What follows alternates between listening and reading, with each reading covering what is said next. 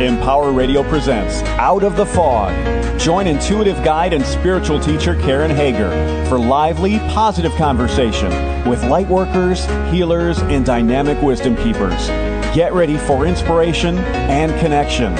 This is Out of the Fog on Empower Radio. Here's your host, Karen Hager. Hello and welcome to Out of the Fog. I'm Karen Hager. Each week at this time, we gather for a spiritual conversation and enlightening guests, and I'm glad you're here. Time and distance are no barrier to energy, and that means no matter when you're listening, no matter how you found us, you are here for a reason. And I hope that something in the next hour lights you up and helps you move forward anybody who's paying attention to the news, anybody who's reading anything, anyone who's listening to conversations, anybody who is awake in the in the slightest is aware that we are now in a time when we are doing tremendous violence to ourselves, to each other, and to the earth. Why do we do that? What's behind that?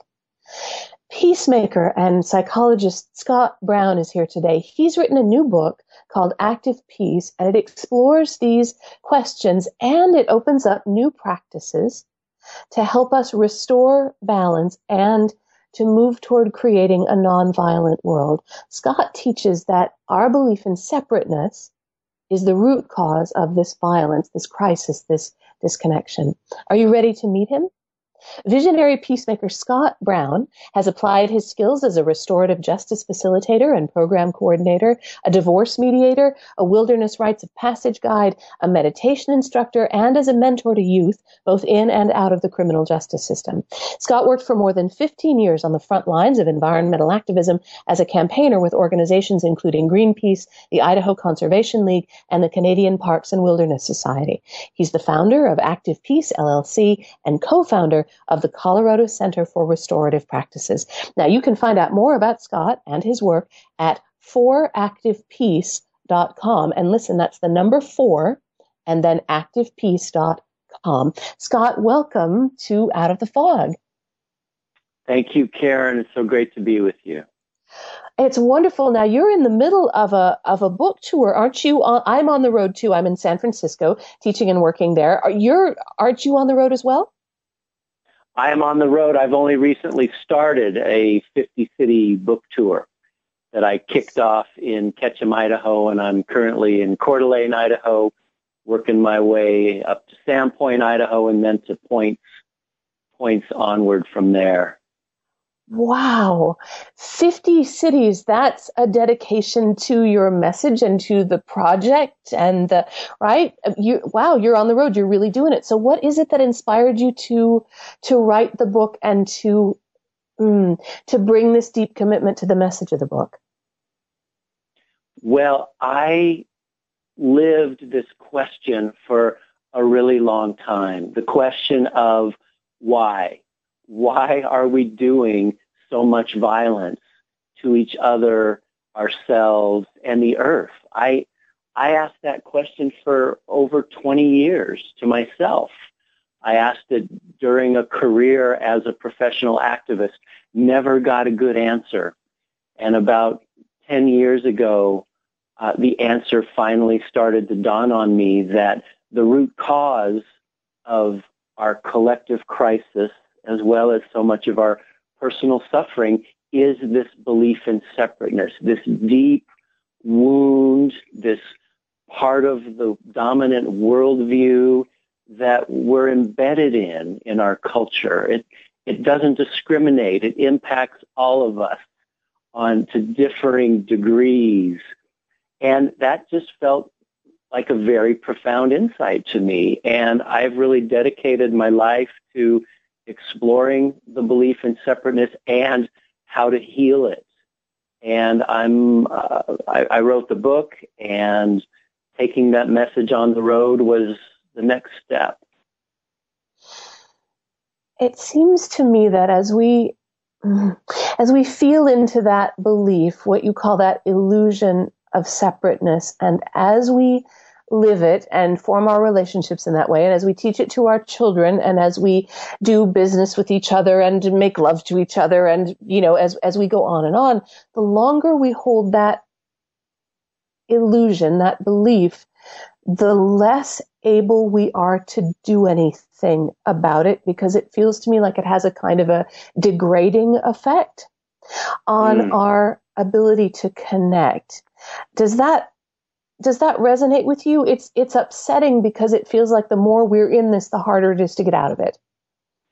It is. As I was writing the book, I, I refer to a lot of vicious cycles where, for example, eh, we we kind of start out with a we may not start out that way right from birth, but we learn a kind of numbness toward our relationship to the earth, a kind of disconnection. We we learn it and it gets more and more deeply ingrained. That leads us to doing violence to the earth, which leads to more numbness in this vicious cycle. So yeah, I think there's a lot of vicious cycles in play in our in the interpersonal realm, in activism, in the way we treat the earth. Yeah, that, that resonates with me a lot. And there's that idea maybe that if I look at the problem and then I go, I can't possibly fix that, that even that, my attitude, I can't possibly fix that, is part of that belief of of separateness. This is something other than me. This is something outside of me. And I suppose I could do something about it, but it's going to be too hard. And so it's easier for me to go back into my way of, um, mm, my, what has become my normal way of being in relationship with myself and the earth and the divine. Mm-hmm. That's why it felt so important to me to, to take the, to take the path as I, I discovered this path of healing the belief in separateness. And it really, the, the foundations of that are mindfulness, healing the relationship to self through self-awareness, through greater and greater self-understanding, self-compassion. Taking that then into the realm of healing our relationship to the earth through mindfulness practices, through nature-based practices. Then with that foundation of health and resilience that comes through that self-knowing and that connection to the earth that's always there. We're always supported by the earth with every breath. Taking that into the challenging territory of interpersonal relationships. And I write about very practical interpersonal skills and tools. And then ultimately bringing it into the realm of activism, what I call restorative activism, because, as you say, we're not separate from what's happening in the world. We're not separate from that suffering. We're not separate from the destruction of, of the natural world. And so we can deny that, we can turn away from it, but that has implications. That has ripple effects. Turning toward it and facing it also has has implications. But I so believe that in our day and age, engaging in social change, in activism, in whatever way is is ours, our ours to do, our calling. It doesn't have to be grandiose, but something is a part of what it means to be a mature human being in the year 2016, fully functioning, empowered, and it's not a linear process. We don't have to to be enlightened and perfect meditators as if there is such a thing before we can engage in interpersonal relationships or activism. That that's ridiculous. The world doesn't work that way. So there's a way that all of those four areas interpenetrate and I think form a really powerful path of healing and restoration do you believe that it is our natural state, our first state, kind of our birthright to be aware that we are part of that connection? If that, because if that's true, it makes me wonder how this illusion got started. How did we get into this mess in the first place?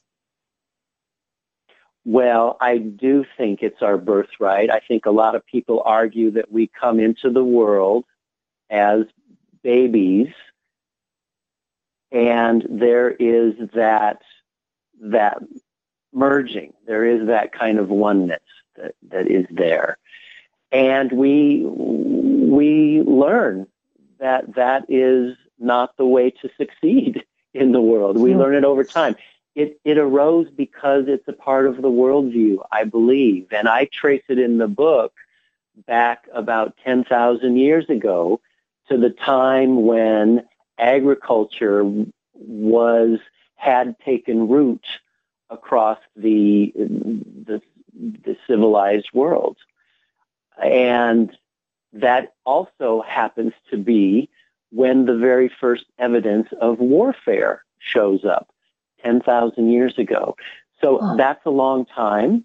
And I believe it started very subtly and slowly, this belief that certain species are good, the ones that we eat, the animals, the animals that we domesticate, certain species are bad. Weed species that compete with our domesticated crops predators that kill our domesticated animals.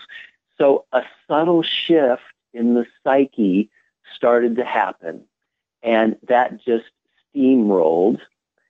And then I write about certain Christian beliefs in separateness. It's easy to argue that certain Christian beliefs are really all about separation. The human from God, men from women, Christians from non-Christians. The, the devil has something separate from our own psyche, uh, humans separate from the earth. It kind of goes on and on. And that started to give separateness a kind of legitimacy and a, a kind of official sanction. And then finally, I write about the scientific revolution as the time when the mind became elevated over everything else when what could be seen and measured was elevated above the unseen and the mystical, the spiritual, and that really kind of kind of engraved it. And that's our legacy. And so it like I said earlier, the belief in separateness doesn't discriminate. We all suffer from it. So it's not another excuse to finger point and feel superior. And that's really an important point. There's yeah. something very humbling about embracing this particular path. And I think that's very important in our, in the challenging times that we live in. To the extent that we project all of the insanity and violence in the world onto particular people or particular yeah. industries. We don't do anything constructive. That's wasted energy because the insanity is all around us. We're embedded in it. We, we are of it. And so the healing and the transformation that needs to happen, it really, it, it, yes, it has to start with us, but it really has to not end there. And like I say, it's not a linear process either there's there's this interpenetration of the personal and the political, for example. Mm-hmm. That's an interesting point because that means that I can't say I know the illusion of separateness, eh, separateness is wrong and you don't, and therefore you are right. You can you could go on and on like that and never and never get anywhere. So that's a re- I think that's a really good point that you're making. There's a kind of a responsibility that comes when you start to think this way, not only a, like a my personal responsibility, the choices that I make, the judgments that I make, let's say about people, even if I haven't said anything about loud, uh, out loud, the judgments I make about myself and my own relationship with the divine, and right then through to how am I in my personal relationships, how am I on the planet, and then how am I about speaking out for change in the in the world. There's a responsibility that comes with this. You're right. It isn't just finger pointing. Mm-mm. Right. Mm. Understanding and appreciating our context as human beings and people interested in doing our part to create a better world is really important. And I find myself talking a lot about it on the road that there's this tendency, having written a book that has a lot of a lot of stuff in it to download a whole bunch of information on people, but that can't happen in a one hour book talk or a three hour workshop. So what I emphasize is this context. And I start with talking about our spiritual context. When I was an activist, I didn't pay any attention to my spiritual essence as a human being. I, I didn't know it as an intellectual concept. I didn't know it as a felt experience. I was too busy trying to save the world and heal myself that way. But as I've as I've studied and felt into this and practiced, that just has come to feel like the most profound resource that we have is an appreciation and a felt experience of our spiritual nature as human beings. It's that transpersonal awareness, awareness beyond the personal, beyond the limited sense of self. And if you think about it, that's what gave Gandhi and Martin Luther King and the freedom riders and all of Gandhi's followers the courage and the compassion to face the violence, to face possible death, because they knew that there was something bigger in play than just themselves. And that is where evolution is calling us. If we, if we don't expand the sense of self beyond the personal and the ego and a limited sense of self, we're going to continue to prioritize ourselves. We're going to continue to consume.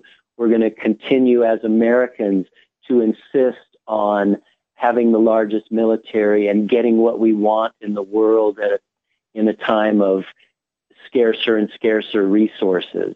That's a frightening proposition. The other piece of context is the healing context that we're all in recovery from Western civilization. We're all in recovery.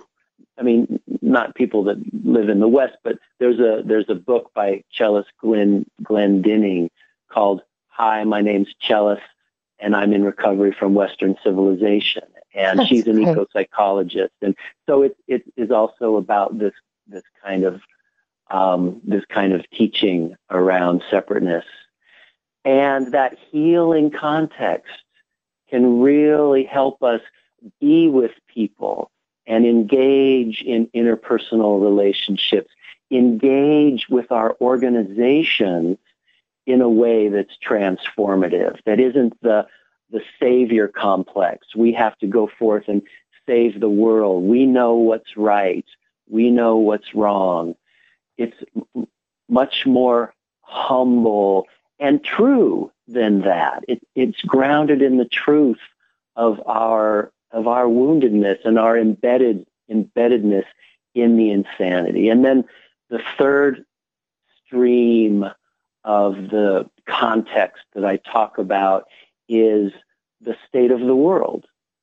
And in that, I talk not only about the crisis and the violence, but also the truth of the opportunity and the nonviolence that's mm. in the world. Gandhi taught us that if love and nonviolence was not our basic nature as human beings, we would have destroyed ourselves a long time ago. And it makes sense. As bad as things seem, it could be a whole lot worse. We could not be here already. And so holding that paradox, the light and the dark, the the beauty and the delight and the devastation and the destruction because that's truth. That's our reality. It's not, it's not just black and white. Paradox is what holds the world together, really. The, the light and the dark, the summer and the winter, these, these polarities, these contrasting energies. And so embracing that just feels like an absolute foundation to active peace, to a path of of healing and contributing what the world really needs right now. You know, it needs it needs our ability to see clearly and be in our hearts, even while we hold people accountable for the harm they cause. We can do both. Hmm. It, I'm feeling as you're saying that, Scott, the way in which that it feels to me like there are maybe some who want to promote, continue to promote that belief in separateness, that illusion of separateness, because that belief and that the the outcome, the consequences of that, sometimes profit some groups of people while they keep other groups of people in a place where they feel like they have no voice. And so one of the challenges about stepping out of that illusion may be not only that that we need to we have an opportunity here to find our own voices but also that there may be some resistance or some pushback from from uh, groups or societies or cultures or political systems or whatever that seem to be benefiting from the perpetuation of this belief absolutely we don't it won't serve us to be naive about um, how a message like this is going to be received in certain circles, or that even will be. Certainly, separateness is kind of what politics revolves around in our country mm-hmm. right now. Good mm-hmm. people, bad people, good ideas, bad ideas, um, good countries, bad countries, allies and enemies. And that it's deep. It's deep. And the, there's a whole economy based around separateness with, you know, the earth continuing to be our garbage dump and other countries as these shadow economies for us because we're number one. We're going to make sure we control those resources. And especially as push comes to shove, we're going to make sure we're in place to get what we as Americans need. So absolutely, it's a deep path. The peacemaker path has always been the most challenging path. We know what happened to Gandhi and Martin Luther King and Jesus. Um, you know, they they were killed for it, and it's it is deep work, and it's I think it's where evolution is calling us. I, the the subtitle of the book, uh, a mindful path to a nonviolent world. You know, that can sound so far out and extreme. And yet, if, if we are going to survive as a species, living well into the future for the next several generations, it's pretty clear that that's the direction we have to move in. And I really, I, I, I feel like it's powerful to name violence as the primary symptom of the belief in separateness, that all of these other issues that we're concerned about, climate change and war and racism and increasing disparity between rich and poor, as I see it, those are all symptoms of the belief in separateness and all symptoms of, of violence a kind of violence.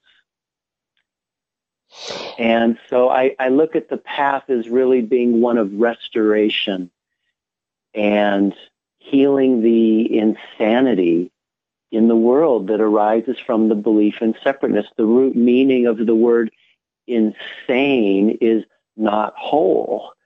And so that's, that's everywhere in our world. That's our predicament and to appreciate that there's no quick fix, that there's no guaranteed outcome.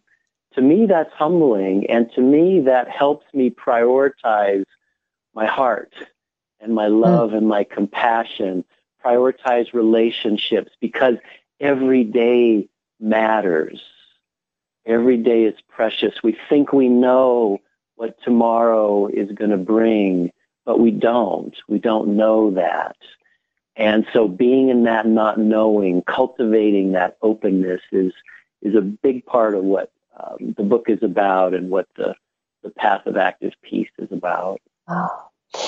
This is beautiful. Now, I love that subtitle that it is a mindful path to a nonviolent world because to me that suggests that all I need to do is slow down and pay attention and take one and take one step at a time. I lo- I welcome that uh, the that mindfulness because to me that's the that's the only way in. When we try to create that change from somehow outside ourselves or somehow magically calling up some resources nothing happens that way. It creates more separateness.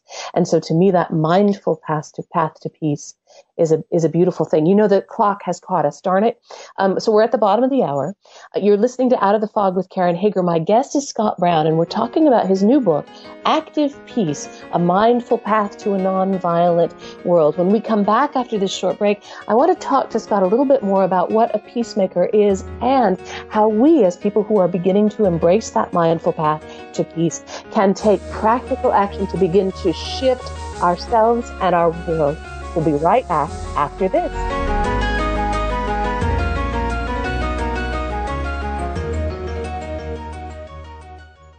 Do you get tired of styling your hair every day? And do you want a good hairstyle every day? Hi, I'm Sarah Schuster. I went on a website called inventnow.org, and after that, I decided to invent something too. Something called the Insta-Do. Just imagine, you just put it over your head like a helmet does, and you pick your hairstyle with the buttons on the side, then you can have instant hairstyle in seconds. People like it. People like Jeff Bart. I like it. And people like Kenneth. It's this helmet thing, and it fits over your head, and it's great. Thank you, Kenneth.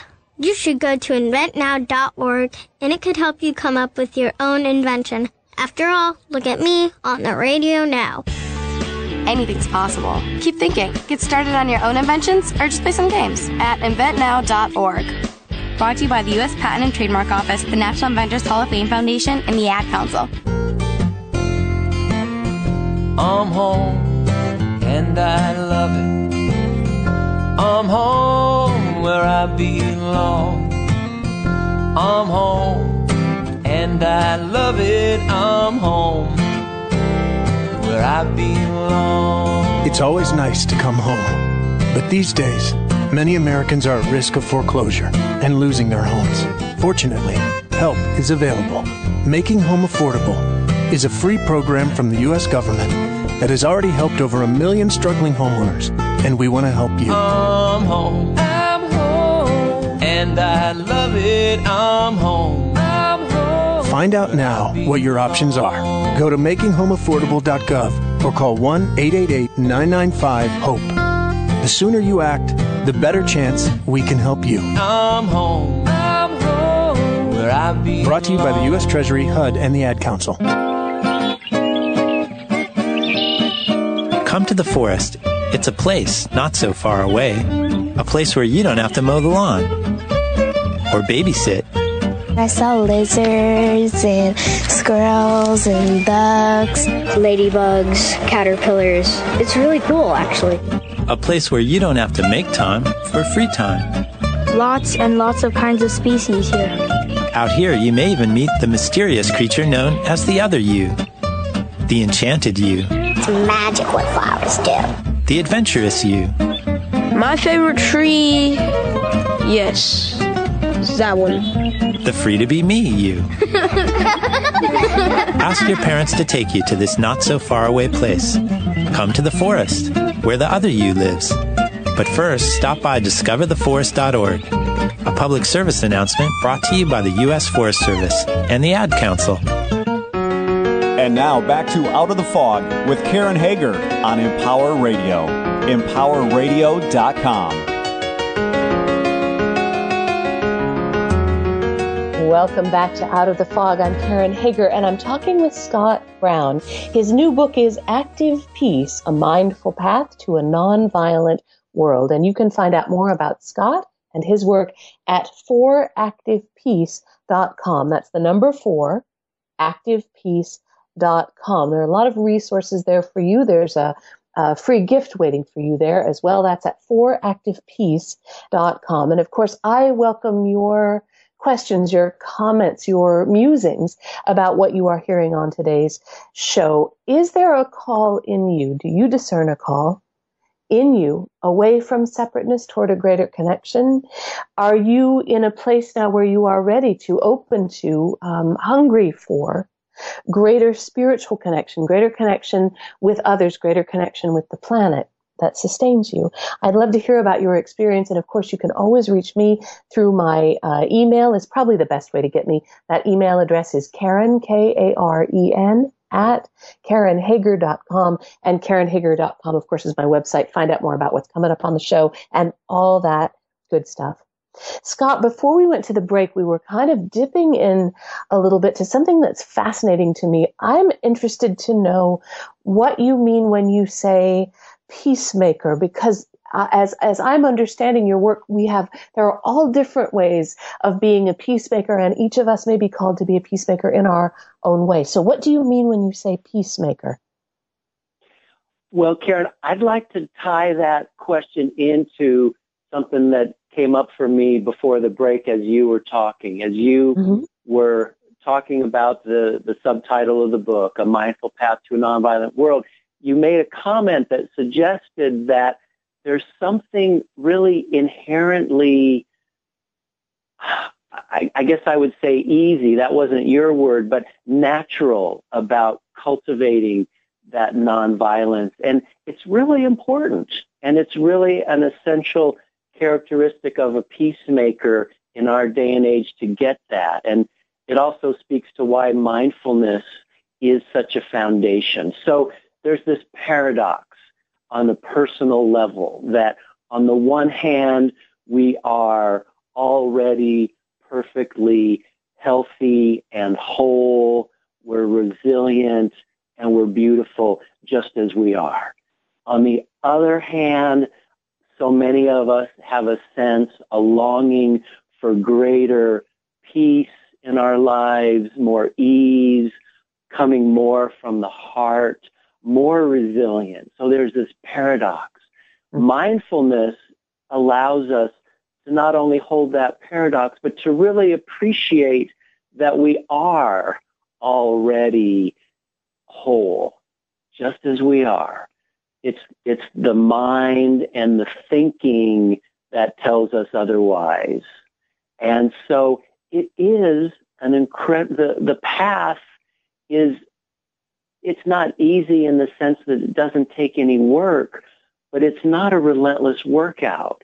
It, it is a relax. You use the word relaxation, I believe, and that's exactly what it is. It's a relaxing into our truth, into what's true. It's the same with our relationship to the natural world, which I put a lot of emphasis on, deepening that relationship to the world. What the practice is, is making that conscious because we're already as deeply embedded in the earth as we're ever going to be.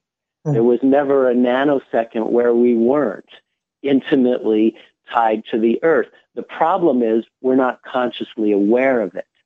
And so the practice is just to bring that conscious awareness to our own experience, our own healing, our minds, settling that monkey mind, deepening in a conscious way our relationship to the natural world, bringing that into our relationships with other people, into the interpersonal realm, and then bringing it into activism.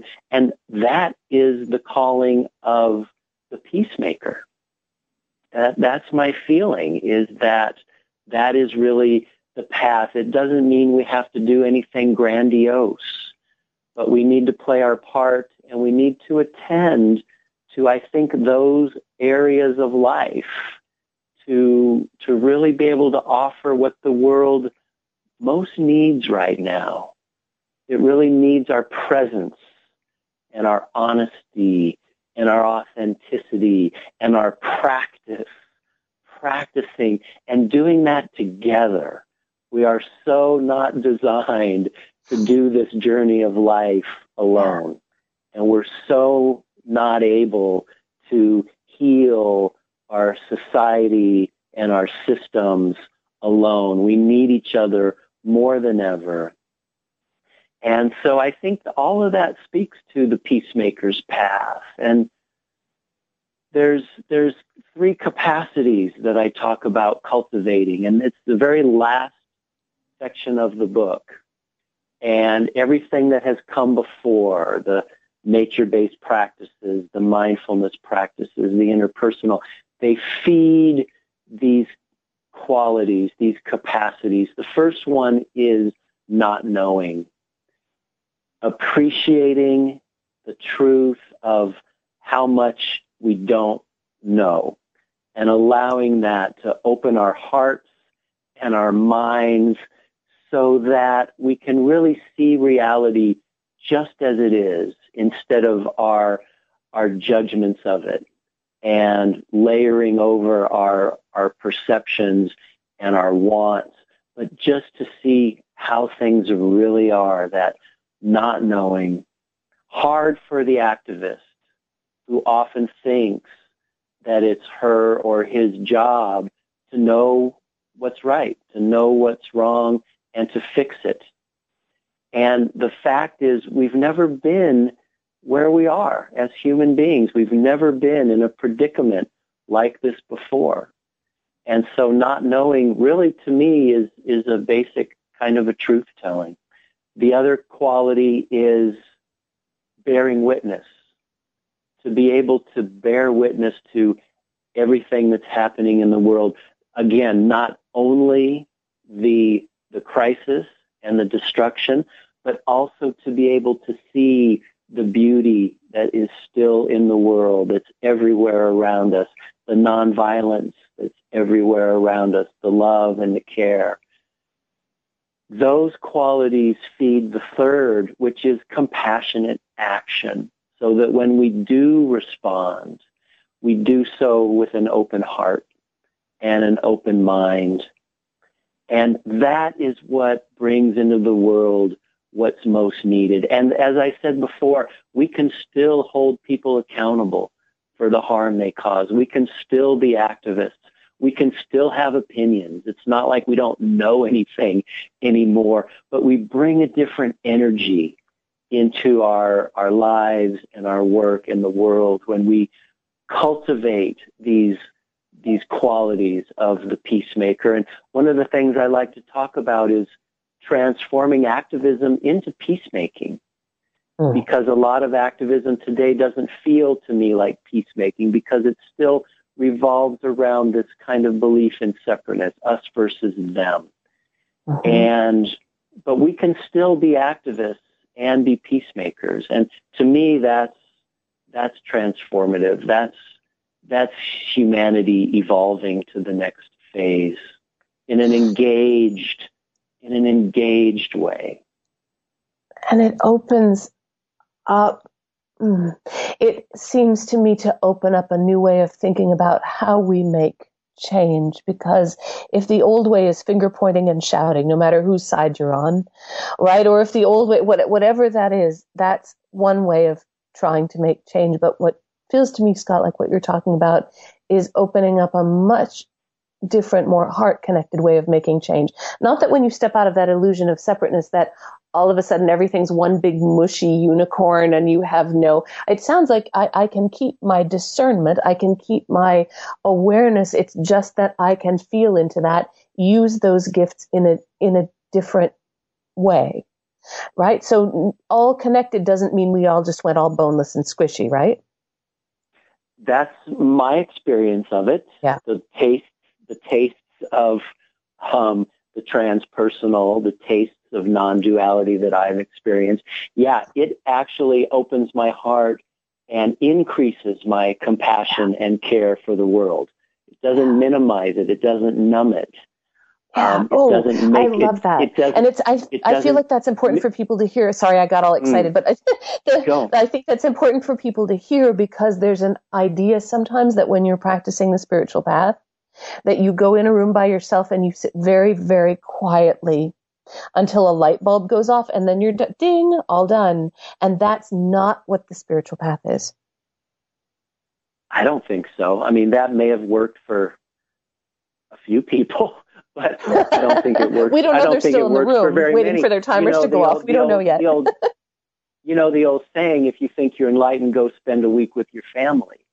Um, so, yeah, I I think especially in our day and age, you know, it may not have been so in the time of Jesus or the Buddha, but I think spirituality and a path of maturation, which I talk about a lot. I, I think there's some benefit in talking about our development, our evolution as a process of maturation and appreciating that in our day and age, if that's not engaged in politics and systems change, then there's something really missing there.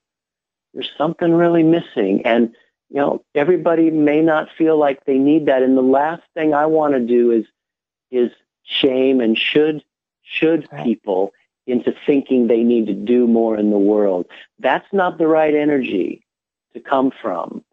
But I think when we get quiet enough, when we practice mindfulness, when we practice the path that we're outlining here, there's a very organic longing that arises to do our part, whatever it is. It, it's connected to our sense of purpose and meaning and our deep love for the world. It's not our anger that fuels us as activists. It is our deep, deep love and care for the world. And what we're talking about connects us to that love.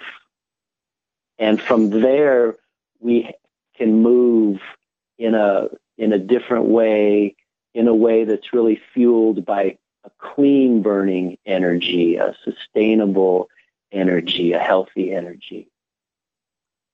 Can you say a little bit about meditation as as one of the practices that I really resonate with what you're saying about that hunger for connection, that shift of perspective that takes us back to that awareness that we have never ever been out of connection. Can you say a little bit about meditation and maybe even a little about your practice if you want to share to help listeners understand that that quiet can actually be the source of great action?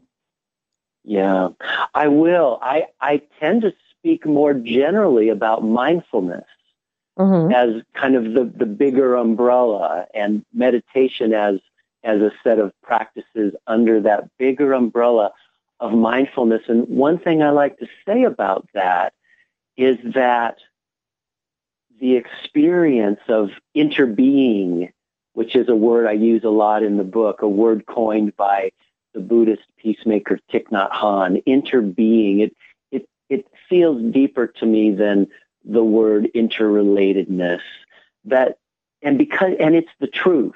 We, we, we already inter are with each other and the world. And those experiences of that, of how we already are so deeply interconnected, those can smack us in the face a thousand times a day.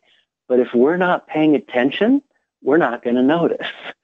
And so the, the whole path, as I referred to earlier, is really about noticing, noticing what's already there, what's already true. And that's mindfulness, paying attention in a conscious way to our own experience and at the same time to what our engagement in the world, what's what's in front of us right now with this other person or this other species, this predicament, whatever it is, this piece of work that we're doing. We can attend to both our inner experience of that, what's alive in the body, and this other thing out there, because there really is no distinction. There really is no separation between the inner and the outer. Meditation is simply, as I see it, is simply a very powerful and profound practice of being still. Sitting still often doesn't, you don't have to be sitting to meditate, but it is a very direct way of confronting, confronting is not the right word, being with the thoughts and the reactivity and the habitual responses to make peace with that and with ourselves as a foundation for our healing. And so it's it's a powerful practice. I I don't think people have to be meditators to be peacemakers, but it's a powerful practice. And to the extent that we see the peacemaker's path as a path of practice, definitely one to consider and um, yeah, take take seriously. My own practice is really more around mindfulness, trying to be consciously aware of whatever's happening in the moment. I, I go to na- into nature a lot, you know, even in the neighborhood, and just really try to get outside myself and to connect with other species, the sky, the clouds, the earth, and just really feel, notice how that impacts me, the relaxation that comes, the resilience that comes, and doing that again and again and again as a part of my healing and as a part of as a part of my own peacemaker journey. There's a... Practicing that and, and, and bringing it into interpersonal relationships. Just that noticing the habitual responses, the reactiveness, the autopilot, and trying consciously to do something different, to do, to keep my heart open and move from a more vulnerable place, a less defended place, because defensiveness never works anyway. That's another vicious cycle hmm. that we could talk about. It it just creates the need for more defensiveness because it doesn't work. And so bringing bringing mindfulness conscious awareness into really all aspects of life.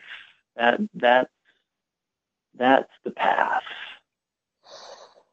As you are on this tour and and bringing uh, the tools and the teachings of this book, Active Peace, to people, what kinds of questions are people asking you? What are what are people? Do people seem to be most concerned about or most engaged with as you go from place to place. You've got a bird's eye view now on a, a, a section of the of the country just through your traveling around. I'm getting it. I'm going to get it a lot more. I'm going to be on the road for another four months. Golly. So, um, yeah, but you can imagine a lot of people are paying a lot of attention to politics right now, mm-hmm. U.S. politics. And a lot of people want to know what I would say to Donald Trump, for example. What do I, you know, what do I think about him? How does a peacemaker respond to that level of insanity?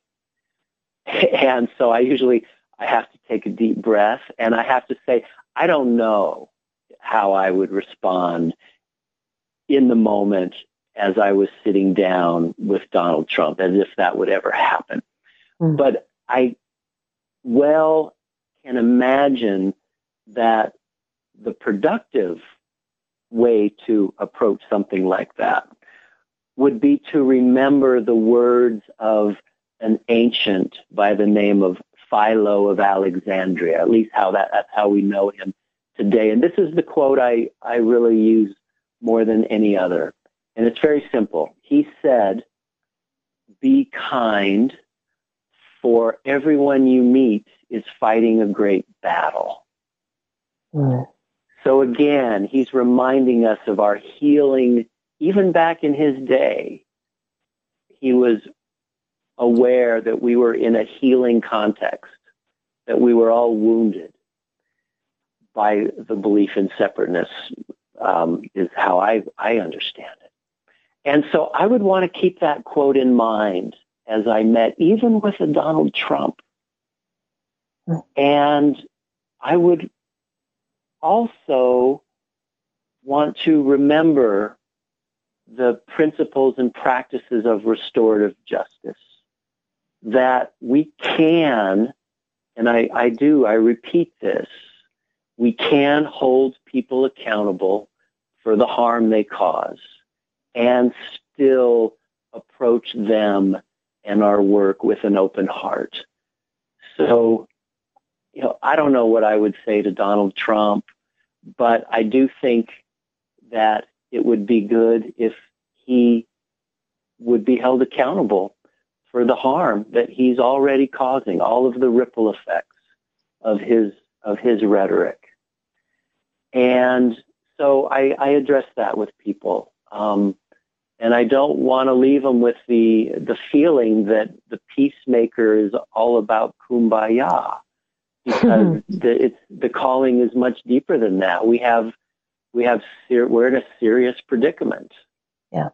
And so as I talk to people about this idea of of holding the context, spiritual context, healing context, state of the world context, including the beauty and the wonder that's in the world.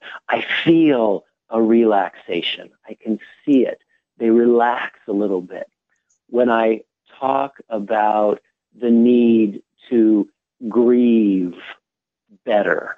In our culture, we don't do grief very well, and there's so much to grieve in our world, especially if we're practicing mindfulness, seeing clearly, not separating, not numbing, bearing witness to what's happening in the world, how can we how can we go on functioning if we don't take the time to grieve? Mm. And so I talk about the importance of that. I touch on it in the workshops. I talk about the need for support. People want fixes, you know, they want the solution. And there isn't one. Where I like the word predicament because it suggests that this isn't a problem with an answer. You know, it's a it's a situation that we've never been in before, and nobody knows nobody knows the answer. We're going to have to live into a life affirming way, or at least make a make a, our best effort at that together, open minded, open heartedly, and interpersonally, practicing and putting into the world the life affirming energy that, that is so needed right now. It's it's not more blame, shame, and resentment and fear. Right. Um, so Can you please share with the listeners? I've learned, that's what I've learned so far. Can you share with the listeners, please, your website? Because when they want to keep learning with you, when they want to follow you in your work, can you let them know what's available on your website and how they can get in touch with you? Because you're right, we're nowhere near done. It's a journey, right? And although we're out of time in, in this hour, I'd love to know how we can follow you, how we can find out more. Great. Well, the website itself for activepeace.com has a has a lot of a lot of stuff. Uh, people can read the introduction to the book. They can read advanced praise. I have some experiential exercises on the book. Increasingly, I have um, podcasts and interviews on the website. I co-host a podcast back in Boulder with my good friend John Earhart. We call it Restoration Dialogues. There are links to that. And I outline the path on there. I, I talk about healing the relationship to self through mindfulness, healing the relationship to nature through nature-based practices, interpersonal skills and tools, and restorative activism. So all of that is on there. Uh, there's a blog. And if people want to stay connected while I'm on the road, and I, I so welcome that. I so I, I so kind of live for the, the support and the, the feelings of resonance that I hear from people. On right on the homepage, people can sign up. Click the button. You get that free gift you mentioned. It's a it's a relationship interpersonal relationship workbook. I call it the relationship roadmap. And that's the list I'm using as I send out updates. I have really limited time to blog and write because I'm still organizing the tour mm-hmm. as I'm doing the tour. But it, to the extent that I do that, those are the folks that I, I'm reaching out to as a priority. Scott, thank you so much for being on the show today. What uh, it, what fun to hear your path and your wisdom and to get some of this insight from you. Thank you so much.